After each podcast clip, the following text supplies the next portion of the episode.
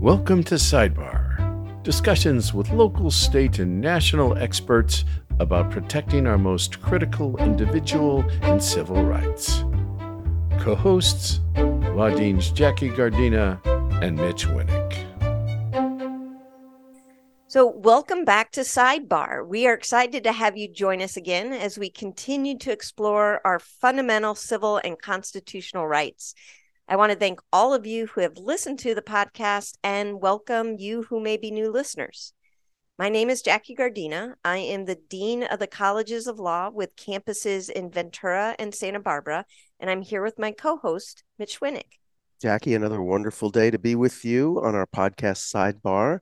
And we're thrilled to talk with Assemblymember Buffy Wicks.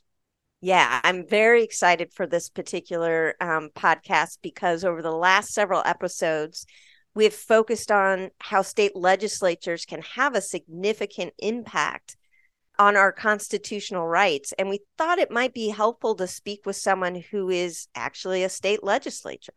We're honored to have Assembly Member Buffy Wicks join us today. Assembly Member Wicks represents the East Bay in the California State Assembly, spanning the communities of Oakland to Richmond, including Berkeley.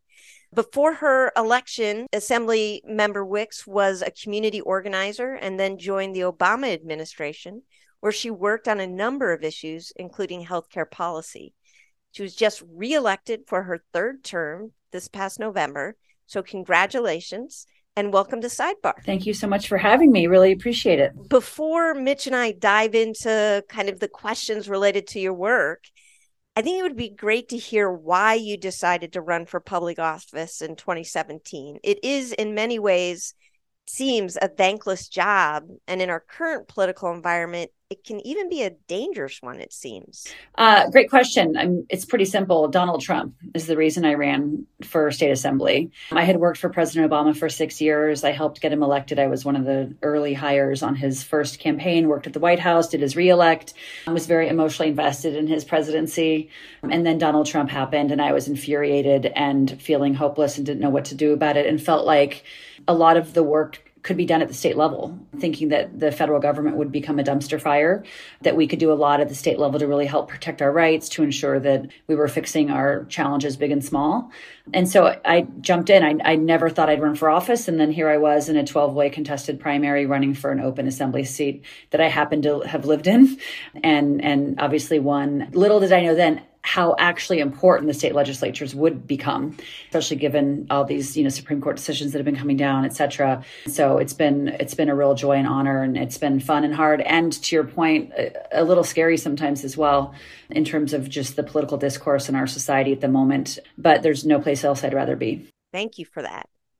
Buffy, we've been speaking to legal scholars about the power of state legislatures and you just commented on that like you didn't necessarily appreciate how powerful the position would be but you are the very first person that we've spoken to actually is doing the job. We'd like to provide our listeners a bit of inside baseball. So let's do a brief schoolhouse rock session about california. How does something get from an idea to a law? Sure a number of different ways, but primarily, it's funny. My staff's always making fun of me. I'll be like, come into the office, and I'm like, I was, uh, you know, driving to work today. I had this great idea. I was in the shower and I was thinking about this one thing, and I have this great idea. Can we make this a law? Um, so ideas either come from from ideas that we have. I hear stuff on podcasts, on radio. I read something. I get reached out to by various different organizations or others that have ideas. We just ran a contest in my district called There Ought to Be a Law, which yielded over 500 different ideas from my district, all about things that folks think should be done. So ideas come our way essentially. And then we look at the economic and political viability of them. This year is going to be different than last because of the current budget and the deficits that we are concerned about. And then we look at the politics of it. Is this is this something we think can pass? And often I do bills that they're a bit of a hail mary, but I want to try anyway because you never know till you try. I've had bills that I do that I've done them three, four times, and then bigger bills I've done that came in late and we did them very quickly, but we passed them right. And so looking at kind of what is the sort of reality of its success. What is the need? How will this benefit the community? How will it benefit not just my constituents, but more broadly across the state? What are the politics in Sacramento around that bill? Who's going to oppose the bill? Who's going to support the bill? Where do I think my colleagues will land on the bill? And just the idea, the concept is it going to be different in the assembly than this than the senate and where will the governor land? So there's a lot of different sort of pieces to thinking through what we decide to take on. Again some things i take on because i feel like it's important to set a conversation around it knowing that it's going to be difficult. And some things i take on just with full throttle desire to win and make sure that we're actually passing the bill Jackie and I would like to take a quick minute to recommend a great podcast that, like ours, is dedicated to understanding the big issues facing our democracy. An honorable profession profiles the rising stars in American politics. From mayors to attorney generals, an honorable profession gives listeners a view from the front lines of our democracy. Check out An Honorable Profession wherever podcasts are found. Welcome back to our conversation with Assemblymember Buffy Wicks bills that don't cost money have a much higher likelihood of getting signed into law than bills that cost money. So that's always a factor as well.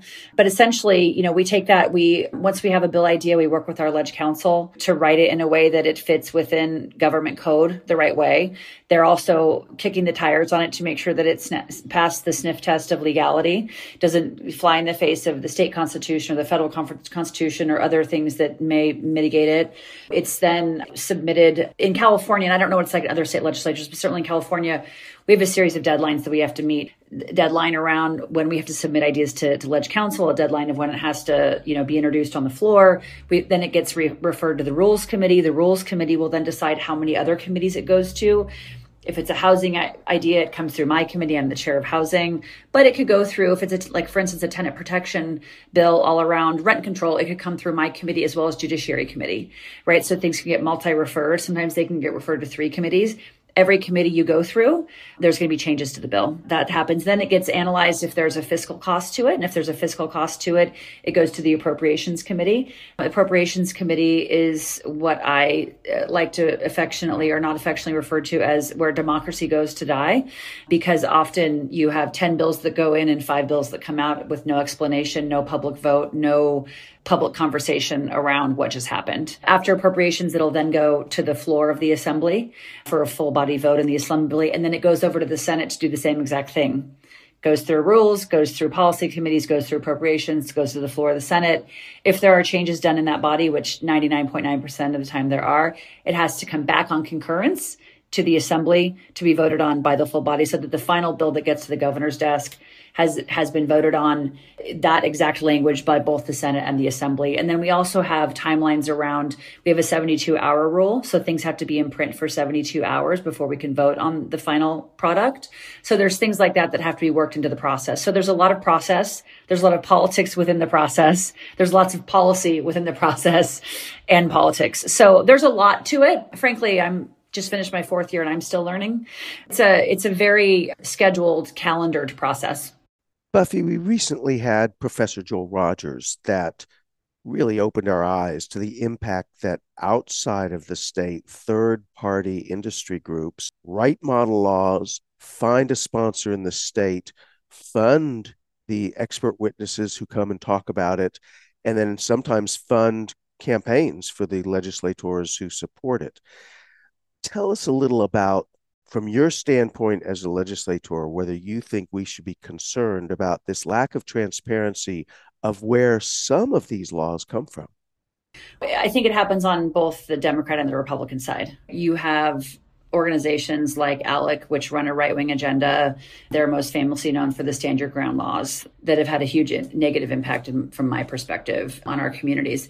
But you also have organizations like Giffords, Gabby Giffords organization, and I'm a little biased because my husband runs the organization, but they run model legislation in many states all around combating our gun violence and ensuring that our communities are staying safer, right? So you see it on both sides. Each state's different. I think ultimately, in the end of the day, legislators need to be held accountable to their votes and the bills that they're running and what they're doing. And the power lies with their constituents. And make no mistake about it, no matter what, if I'm doing a bill, I did a bill last year that we modeled off of the UK, a UK bill. It was an international law that we then put in, into effect here, which got signed into law. But make no mistake about it, my boss are my voters right? And so I am held accountable to them. And that is what is most important. I always support more transparency under any circumstance on anything with regard to politics, whether you're talking about money, whether you're talking about relationships with lobbyists, whether you're talking about stuff's coming from out of state or wherever. Any kind of transparency mechanism I think is really critical just because, you know, voters deserve the right to know where information is coming from, who's funding that, what that looks like. So if there's any mechanisms to support that, I, I agree with it but I also, I too will, am curious, okay, what are other states doing that is working? I want to know if something is working. Let's see how we can replicate that here in California. And ultimately, my voters will decide if they like my job or they don't. And if they like that I'm modeling a bill off of the UK, and this was about social media and keeping our kids safe online, great. If they don't like it, they can vote me out of office. And that's really the real, where the power lies. And now let's take a brief break from Assemblymember Buffy Wicks to hear a word from our sponsors. Is your skill level in desktop software inhibiting productivity as a current or future legal professional? Would an elevated understanding of basic office technologies such as Microsoft Word, Excel, PowerPoint, and PDF help streamline your workday? The Legal Technology Assessment, LTA, by Procertas is a benchmark assessment and a training platform for law students and all legal professionals. Our online application establishes fluency within the most widely used tools of the trade. Procertas is reshaping online learning. Come check us out at www.procertas.com. Welcome to the future of legal intelligence. Trellis, a state trial court research and analytics solution. Trellis offers state trial court records for legal research with analysis on judges, opposing counsel, verdicts, motions, dockets, and legal issues. Use Trellis to discover how judges have ruled on similar motions, or to gain insight into opposing counsel, prospects, and clients. To learn more, or to request a Trellis demo, reach out to Mike Suarez at mike at trellis.law, or visit our website, trellis.law.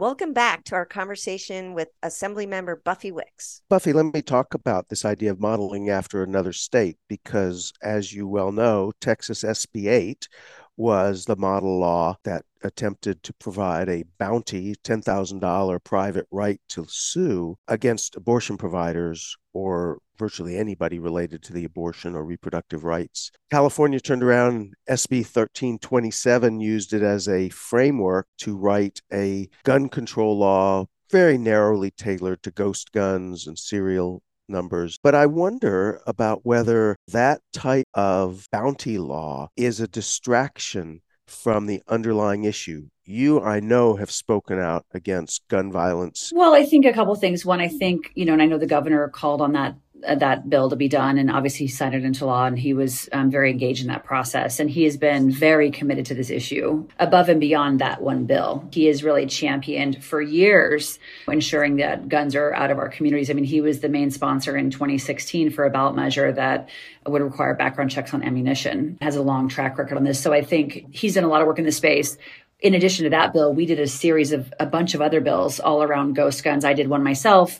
We have a gun violence prevention working group in the legislature. It's about 20 of us that work on this every single year that are doing everything we can from supporting increased funding for um, supporting gun violence prevention programs that are doing that really hard work of sort of violence disruption in our communities to tackling ghost guns and 3D printed guns. I mean, you look at the gun issue like in Oakland, increasingly, these are homemade guns that are being used that are not accounted for. So there's a number of things I think we can do. I think that's one example of many of the things that we're doing. It's the one that garnered the most press because of the Texas example. And anything that we can do to stop the gun violence, we should do and pursue, which is why I supported the bill. But to me, it, looking at it in totality of the whole package, I think is also really important. I just want to stay on this idea of, of that legislative process and, and swing back to the housing work that you've been doing. You're deeply involved in housing issues in California. It's been really your your signature effort. And everyone recognizes that the plight of unhoused people and affordable housing is critical in California. It isn't a partisan issue, it affects everyone. What makes it challenging to address these issues?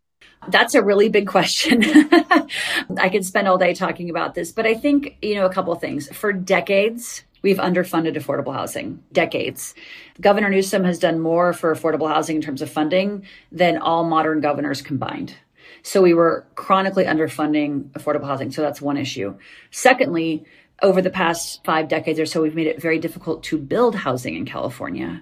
It's a very regulated industry. I support regulation where it makes sense, but also at the same time, you want to make sure that you are still, allow, still allowing us to build. So a lot of the work that we've done over the last five plus years has really been to sort of streamline, especially 100% affordable housing, which is really important. That's those are that's housing that is serving our lowest income communities and ensuring that we have the housing stock that we need. We're about 3.5 million homes shy of where we need to be in California, about a million of those for very, very low income folks.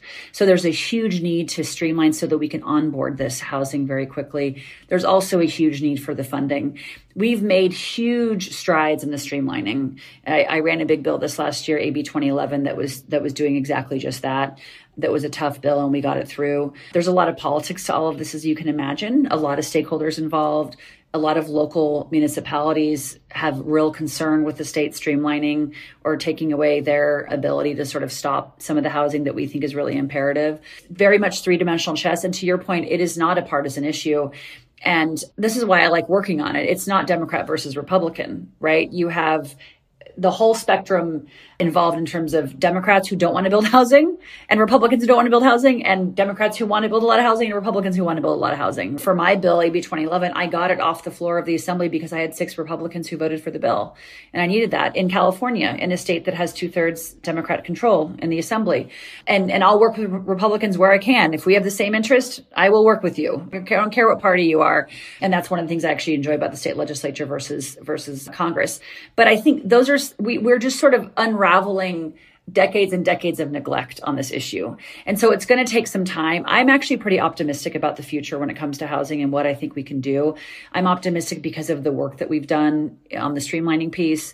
I'm cautiously optimistic around the funding conversations that we're having. We are headed into a more difficult budget year, but I think that there's a real awakening and political awareness by our constituency to fix the problem. Because I'll tell you, when I come home every weekend or every night, when my colleagues go home every weekend, 79 of my colleagues in the assembly get asked the same question I get asked why is there so much homelessness in our communities? Doesn't matter where you're from. If you're from Placer County or Alameda County, you're getting asked the same question. They want to see results and they deserve results. So I think there's more of a desire now because of the fact that the crisis has metastasized into such a crisis that it is, that I do think we're going to start to see some of the changes that we all want. A quick follow up to that, because I was able to be involved in the Don't Ask, Don't Tell repeal effort uh, at the time that Obama came into office. And it was really fascinating for me to see what we call sausage making. And part of that was the compromises that have to be made during the bill creation and passage process. So, as a legislator, especially someone who perhaps championed a particular bill, what's the calculus for deciding to compromise to move a bill forward versus allowing a bill to die? It's a really good question. I killed a bill this year that would would have brought about more increased penalties and fines for refineries who were polluting.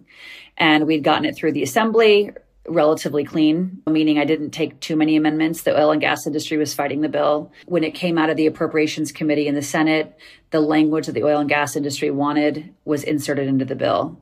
And I felt like it just would have made the bill too meaningless. It would have been a hollow victory that didn't actually result in any positive impact for my communities and so i killed the, i actively killed the bill sometimes you'll do that and in part because also what i didn't want to do is pass the bill pass it out of the senate go to the governor's desk get signed And then I can't really take another bite at the apple because people will say, oh, that's done. That issue's done.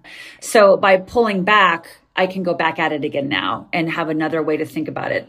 I've been in situations too where I had a, again a big housing bill AB 2011 that was undergoing we were undergoing negotiations in the Senate on that bill. And sometimes what can happen is language will get inserted into your bill through the committee process that you don't necessarily agree to. And we were in a situation with my sponsors, the organizations that were that were supportive of the bill and that were really lobbying on it, that if there were certain provisions that were put in the bill, we would have decided to walk away from the bill.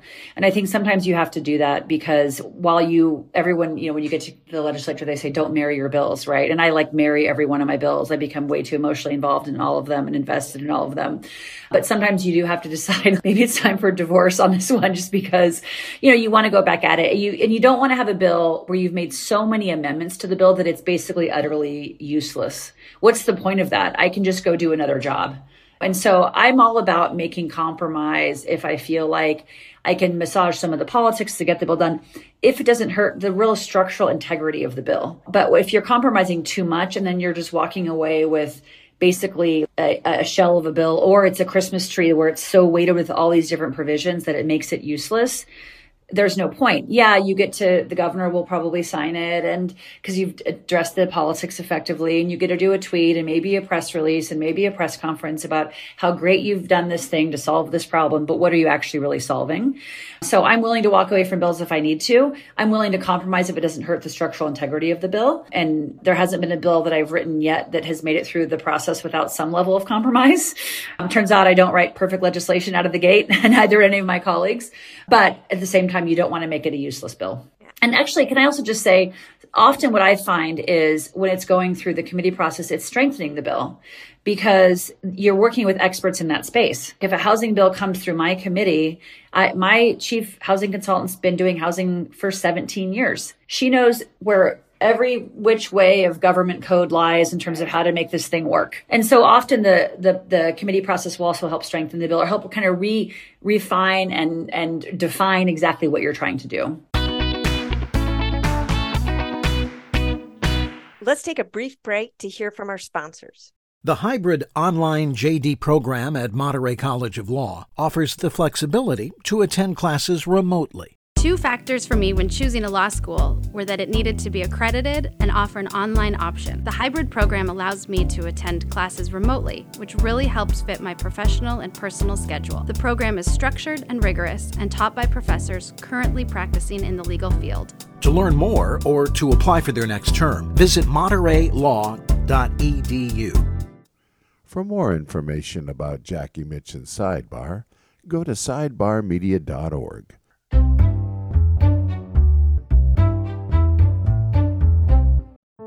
The future of law is protecting personal information online. It's ensuring patients' rights are protected. It's knowing how to manage your own business. At the colleges of law, you'll find programs built for change to address whatever the future of the legal industry might bring. The Colleges of Law, built for change, built for you. Find your future at collegesoflaw.edu. Welcome back to our conversation with California Assembly Member Buffy Wicks. The reason I even became aware of you and the work that you're doing is because of the Dobbs argument that you listened to, and then you told a very personal and poignant story on Twitter about one of the things or how it was affecting you to listen to that. And you said something in that Twitter story that I, I want to talk about a little bit. It was it's our freedoms that are being openly discussed. It's our ability to access the health care that we need that's in jeopardy. It's our lives that are literally at stake. When you're using the word our, it was women. Can you speak to kind of representation and diversity within state legislature and what that means? Yeah, it's it's hugely important. And I part again, part of the reason I ran was because of Donald Trump and feeling like women's voices weren't going to be heard at the federal level. What could I do at the state level? I'm in the legislature. I'm a mom of two young kids. I've got a six year old and a two and a half year old I can count on one hand how many moms of young kids are in the California state legislature of the 120. Literally, it's like four or five of us. That was particularly important during COVID because I was struggling just like every other working parent out there trying to navigate having my kid out of school. I had a new baby at the time. I had a three year old at the time. That struggle is very different from, say, a 65 year old guy who had kids 30 years ago and hasn't dealt with either the cost of childcare, all the other things that we're kind of contending with. So I think diverse perspectives are critical. I think we need more women at the table. I think we need more people of color at the table. I think we need more women of color at the table when we're really making these decisions, especially in a state like California that is so diverse. We've made some headway in terms of the gender representation in the California state legislature. When I came in, I think we were like at 22 or 23% of the state legislature. Now I think we're at 35 or 40% just even this past election cycle. So we're getting closer, which is important. But I also now, having done the job, and I go back and forth every night because I prefer to put my girls to bed and do dinner time with them and bath time with them and I spend three hours on the road to do that. But I'm lucky enough that I get to do that. I have colleagues in LA who they're away from their kids Monday through Thursday, and I just feel for them. And and I know why now parents, especially of young kids, don't run for office because it is so hard, which is exactly why we need their voice in the state legislature. So I think the representation is really, really important. We have to make it easier for people to run for office. This is why I co authored a bill my first year that would allow candidates to use campaign funds for childcare purposes. Because what, what ends up happening is it's wealthier people that run for office, right? It's hard to run for office. I was working. I was, my baby was six months old when I ran. I was campaigning full time. It's a real stress on the family. It's a stress on your relationship. It's a stress for your kids. It's very difficult, but that perspective is so critical. Buffy, let me go from the micro, which is the challenges you've just outlined, which are really fascinating, and I think ones that I hope we take seriously as we look forward to how we legislate and how we structure legislatures. Several of our program guests have suggested that due to the stalemate in the US Congress, that state legislatures may be at their most powerful and influential period in recent history and maybe in distant history. Do you and your colleagues in Sacramento feel that that's a fair representation? And if so, what are your priorities to take advantage of this influence, not just on state issues, but on national issues? I a thousand percent agree. And again, I didn't totally appreciate this until I actually got the job. And it also might be the time that we're in politically right now, where it does feel like it's so hard to get anything done in DC. And just look at my example, right? I got, I just finished my fourth year. I've been chair of housing committee for about a year. I got that in my third year. Chair of a, a, committee that's a really important issue in the state that impacts a lot of people. To do that in Congress, that would be a 20 or 30 year endeavor to get a chairmanship in Congress. And because of the challenges of DC, like a bill like AB 2011 I just don't even know that that's possible in Washington, D.C. And if you look at a state like California, where we have, we're a full time legislature, we've got committee staff, I've got district staff, I've got Sacramento staff, I've got 10, 12 people that work for me, my policy team. That's a really robust amount of folks that are helping to think all this stuff through. We've got a pretty sophisticated legislature around policy issues. We're the fourth largest economy in the world a lot of the bills that we do here in California can set the stage for other states or even nationally. And one example, as I mentioned earlier, is the bill I was doing that I borrowed from the UK called age appropriate design, creating more parameters around products that kids are accessing in terms of online products and apps and social media sites and such. That is now a bill that's probably going to be replicated in other states and potentially federally as well. And we can model legislation here in California in particular that can then be a model for federal policy. We can do proof of concept here in California in a way because we have Democrats control the, the legislature and, and the governor's office that can then be replicated. I'm a big believer in let's demonstrate what progressive policies can look like. Let's actually fix our problems here. Let's have a strong social safety net. Let's tackle our homelessness crisis. Let's do all the things, provide good educational opportunities, and do the criminal justice reform work that I think we need to do so we can model it in other places that's really powerful. You know, I get asked semi regularly, Oh, you're going to run for Congress one day? And I'm like, well, why would I want to be in Congress when I feel way more effective here? The bills that I do actually have a measurable impact on people's lives here. And no, no offense to my colleagues in Congress. I think the work that they're doing is great. But I think what has undervalued, and I think it's becoming more valued as of late, is the work that the state legislatures can do. Thank you for that. It echoes what our other guests have said about the misperception that the state legislature is a farm team for Congress when really an enormous amount of power lies in the state legislature and ignoring that allows it to fly under the radar and not be part of our thinking about how to affect change.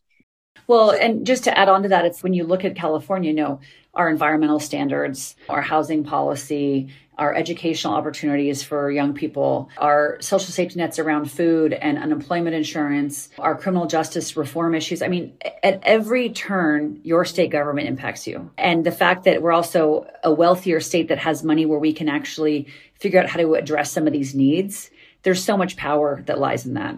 So, one of the things that I heard a lot after the Dobbs opinion was issued was a plaintive cry of what can we do now? So, there's often times where where even those of us who have tools in our toolbox that others don't feel powerless to affect change. What would you tell to your constituents or a law student or anyone else out there about how to really have an effect on creating change in their state? It's a great question. I mean, I think obviously it kind of depends on the issue that folks care about. A lot can be done at the state level, and I'll use Dobbs as an example. When that decision came down, in advance of that, we had had an organization called the Future of Abortion Council, FAB. They issued a report of a bunch of policy recommendations that they wanted to see done in advance of the Dobbs decision coming down. And the timing was perfect. Um, we had a blueprint, us legislators did, of all the things that we needed to do as a state that included a bill that I ran to ensure that no person could be criminally prosecuted for experiencing any kind of pregnancy loss. We had bills that would ensure that if doctors were prescribing the abortion pill out of state that they couldn't be prosecuted. Bills to protect the privacy of those that would seek out abortion care from out of state in California. We created a new website for folks coming from out of state and to be able to access the care. We ran legislation to ensure that we have the workforce to deal with the increase of abortion care that we think is going to happen, that we are seeing happen now. And we created a fund that would be philanthropic donated money to pay for folks who couldn't afford it to come here to receive that kind of care. So we took quick action across a number of different ways to ensure that California will continue to be a reproductive freedom state for all. And that was something that we in California could do, knowing that half the nation now does not have access to that care. So that was, I think, that I think demonstrates to your earlier question why the legislature is so important, but also the fact that we have a lot of agency in this moment. And if you are a listener of this podcast, if you are a law student, if you are in the legal community, in whatever way that you can help on the issues that you care about to communicate with your state legislator about about what you care about and what you think they can do I'll tell you, like, none of us believe that we hold the market on good ideas. We are looking for smart policy ideas. We're looking for fancy lawyers to help us figure that out. I went to community college. I need the fancy lawyers to help me figure it out and the smart legal minds to help figure out all the things that we need to do. We're looking for that type of intellectual capacity to help and for folks to help manage some of the, the political realities of some of the things that we try to tackle. I'm always looking for bills where you have two sides that maybe didn't always get along coming together to try to really solve a problem.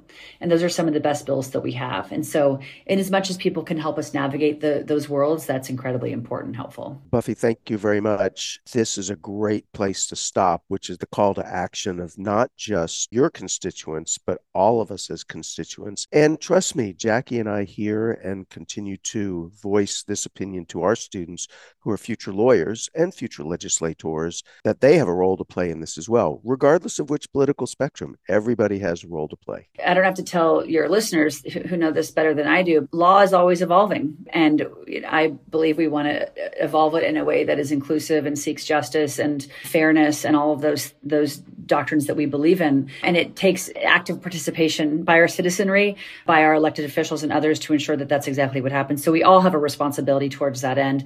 Uh, first and foremost, I'd recommend getting to know your state legislator, your assembly member, and your senator senator. We have a lot of really thoughtful people in this space. We have people that specialize in different things. We are always looking for good ideas because we want to solve problems and we want to do it with our constituents. Just really enjoyed hearing everything that you're involved in and the values that you bring to the work that you're doing. Especially Mitch and I have been steeped in the corruption. And then to have you come on and just be this light of progressive politics and values of equity and a real clear moral compass. And that things can get done. Yeah. And that you can actually get Like- things done. Well, and that don't hurt people. Thank you so much, Buffy. Thanks for having me. Jackie, that was both an illuminating as well as an encouraging summary of the type of legislative process that exists at the state level. A number of our previous guests have had nothing but alarms and warnings about abuses of the privilege. And yet, the, an actual legislator reminded us that there's a lot that can get done at the state legislature if you have a principled, intelligent, focused effort by a, an elected official. And so I found Assemblymember Buffy Wicks a breath of fresh air. Well, I'm so glad that we were able to have her on as well because that was my reaction to Mitch. Buffy Wicks definitely, I think, showed how state legislatures can be a force of good for their constituents and for the state, as well as really on a national level as well. She was talking about the steps California took post Dobbs to provide resources to women outside the state and how important that was to her. So there is an enormous impact, positive impact that state legislatures can have in our society. And it's important for us to remind ourselves about that. I also like the fact that she did circle back around to bipartisanship, even though we live, you and I live in what we consider the California bubble, where, as she mentioned, two thirds of the elected officials are Democrats. And many of our listeners are in states that may be 180 degrees opposite. And yet, she came back repeatedly that the bipartisan effort to identify the good works necessary at the individual citizen level is what makes it work in the long haul. So her call to action is not just for those of us who live in a state where we we're represented by a majority, but for everyone. Even if you're on the minority position now, the future is still there to do the good work and to to get principles and policies in place. Yeah, and I, I think that call to action that we all have a role to play in our democracy is a theme that has thread its way through every single person we have spoken to. So I think it really is part of we wanted to start this podcast to talk about constitutional and civil rights and how important they are. And one of the things that is coming out is that we all have a role to play in protecting them. Thank you, everyone, for listening to Sidebar. We loved having you here. As always, you can reach Mitch and I at sidebarmedia.org and let us know what you think. Thank you to our sponsors, Procertas, Trellis.law, and as always, to the excellent production work of David Eakin, our producer and music performer. And thank you to Gogo Zoger, our social media expert.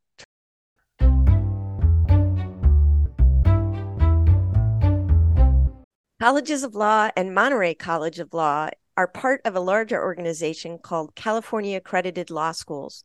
All of our schools are dedicated to providing access and opportunity to a legal education to marginalized communities.